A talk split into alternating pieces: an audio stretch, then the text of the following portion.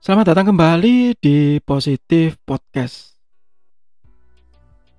Kali ini saya bercerita tentang lanjutan dari episode sebelumnya. Kalau Anda mendengarkan episode sebelumnya, saya bercerita tentang kisah pencaci Tuhan gitu ya. Tentang seseorang bernama Bejo yang ya setelah mengalami kecelakaan kemudian bertemu dengan orang-orang yang mencaci Tuhan yang padahal sebenarnya kondisinya jauh lebih baik daripada Bejo. Alkisah Bejo ini sudah mulai sembuh gitu ya. Sudah mulai sembuh dan ya sudah mampu berjalan lagi. Kemudian dengan sumber daya yang tersisa dari dirinya, dia memutuskan untuk melanjutkan studi. Studi lanjut. Kemudian ya pada saat tes karena Bejo ini baru saja bisa berjalan begitu. Ternyata datang ke kampus yang dia mendaftar untuk studi lanjut itu untuk menjalankan tes atau melaksanakan tes. Ternyata lokasi tesnya ada di lantai tiga. Parahnya lagi kampus ini satu perguruan tinggi negeri di kota Malang ya yang cukup tua begitu. Ini tidak punya lift di gedung itu. Sehingga untuk naik ke lantai tiga harus naik tangga. Sedangkan Bejo yang baru saja melepas kreknya begitu, melepas tongkat penyangganya, oh, akhirnya mengeluh. Waduh gitu, harus naik ke lantai tiga pakai tangga. Dengan kondisi yang masih lemah gitu ya, kakinya. Akhirnya dengan susah payah dia naik sampai ke lantai tiga. Kemudian menjalankan tes.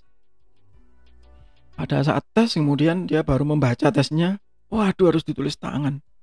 Padahal tangannya juga baru saja sembuh gitu. Dan itu pun masih ya bahkan telapak tangannya masih memar ya dan karena baru saja patah begitu sehingga rasa sakitnya masih sering kambuh. Dan saat membaca soal tes kaget. Waduh ternyata harus mengisi sampai tiga lembar folio bergaris. Bukan tiga lembar satu lembar ya, tapi tiga lembar bolak-balik. Jadi lembar folio bergaris kan kalau di bolak-balik ada berapa itu? 1, 2, 3, 4. Berarti 4 kali 3. 12 lembar. Untuk membuat IC. Reaksi pertama si Bejo kemudian langsung geleng-geleng kepala dan mengeluh ini sungguh menyakitkan gitu ya. Tes ini menyiksa. Tuhan ini nggak adil sama saya. Saya baru saja sembuh dikasih tes seperti ini begitu. Baru saja kemudian dia mau mengerjakan gitu ya. Karena baru dibagi ya, tes baru dimulai sekitar 5 menit. Kemudian dia masih melihat bangku depannya ini kosong. Wah orang ini terlambat, dia bilang begitu. Bejo kemudian sambil nyinyir dalam hati, saya aja yang pincang begitu ya, baru sembuh. Bisa tepat waktu meskipun naik tangga susah payah. Ini orang ini parah ini ya.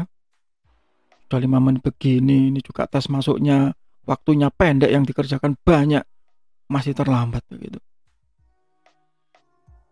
Dan ternyata kemudian pada menit ke-10 peserta yang ada di depannya datang. Dan peserta yang ada di depannya ini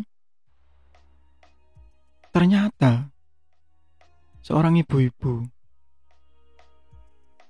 beliau ya usianya harusnya lebih tua dari Bejo ya. Dan kondisinya ternyata jauh lebih parah dari Bejo. Karena beliau ini betul-betul tidak memiliki kaki keduanya. Dan betul-betul menggunakan tongkat penyangga atau krek untuk naik tangga. Bejo kemudian merasa seperti ditampar ya dengan keras. Dia yang sebelumnya mengeluh dan merasa Tuhan tidak adil langsung terdiam.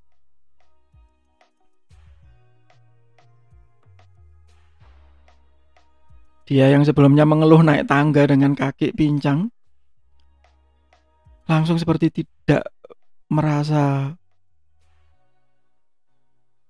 punya kekuatan di depan ibu tersebut. Dan Ibu tadi dengan tetap tersenyum begitu menerima dan menerima soal dan langsung mengerjakan dengan semangat. Bejo terdiam dan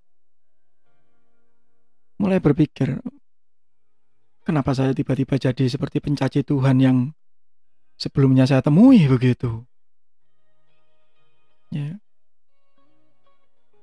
Untung Tuhan me mengingatkan saya lebih awal bahwa apa yang kita miliki gitu yang sering kali kita keluhkan itu mungkin adalah nikmat yang tidak terkira dibandingkan apa yang dimiliki oleh orang lain.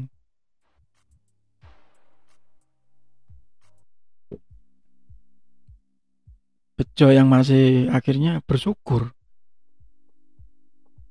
Alhamdulillah saya masih memiliki dua kaki yang utuh meskipun dengan kondisi yang tidak sempurna. Alhamdulillah saya masih berjalan tidak menggunakan tongkat penyangga.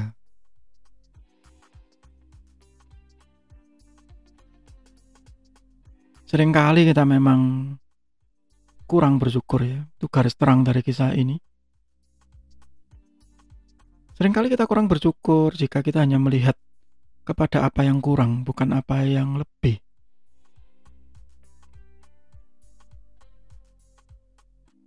Saya tidak berusaha menggurui atau memberikan khotbah gitu, tapi fakta ini yang mungkin sering kali terjadi pada kita. Bahkan nikmat yang sederhana seperti bejo tadi, nikmat hanya diberi kaki yang mungkin dia pada saat awal merasa tidak sempurna, Ternyata ketidaksempurnaan itu adalah nikmat dan berkah yang sangat luar biasa dibandingkan ibu yang ada di depannya tadi.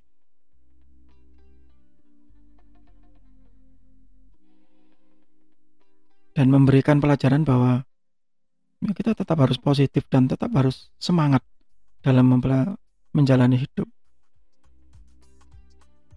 Dan seperti sudah diduga, ya Bejo tadi mampu lulus dengan baik dan tepat waktu.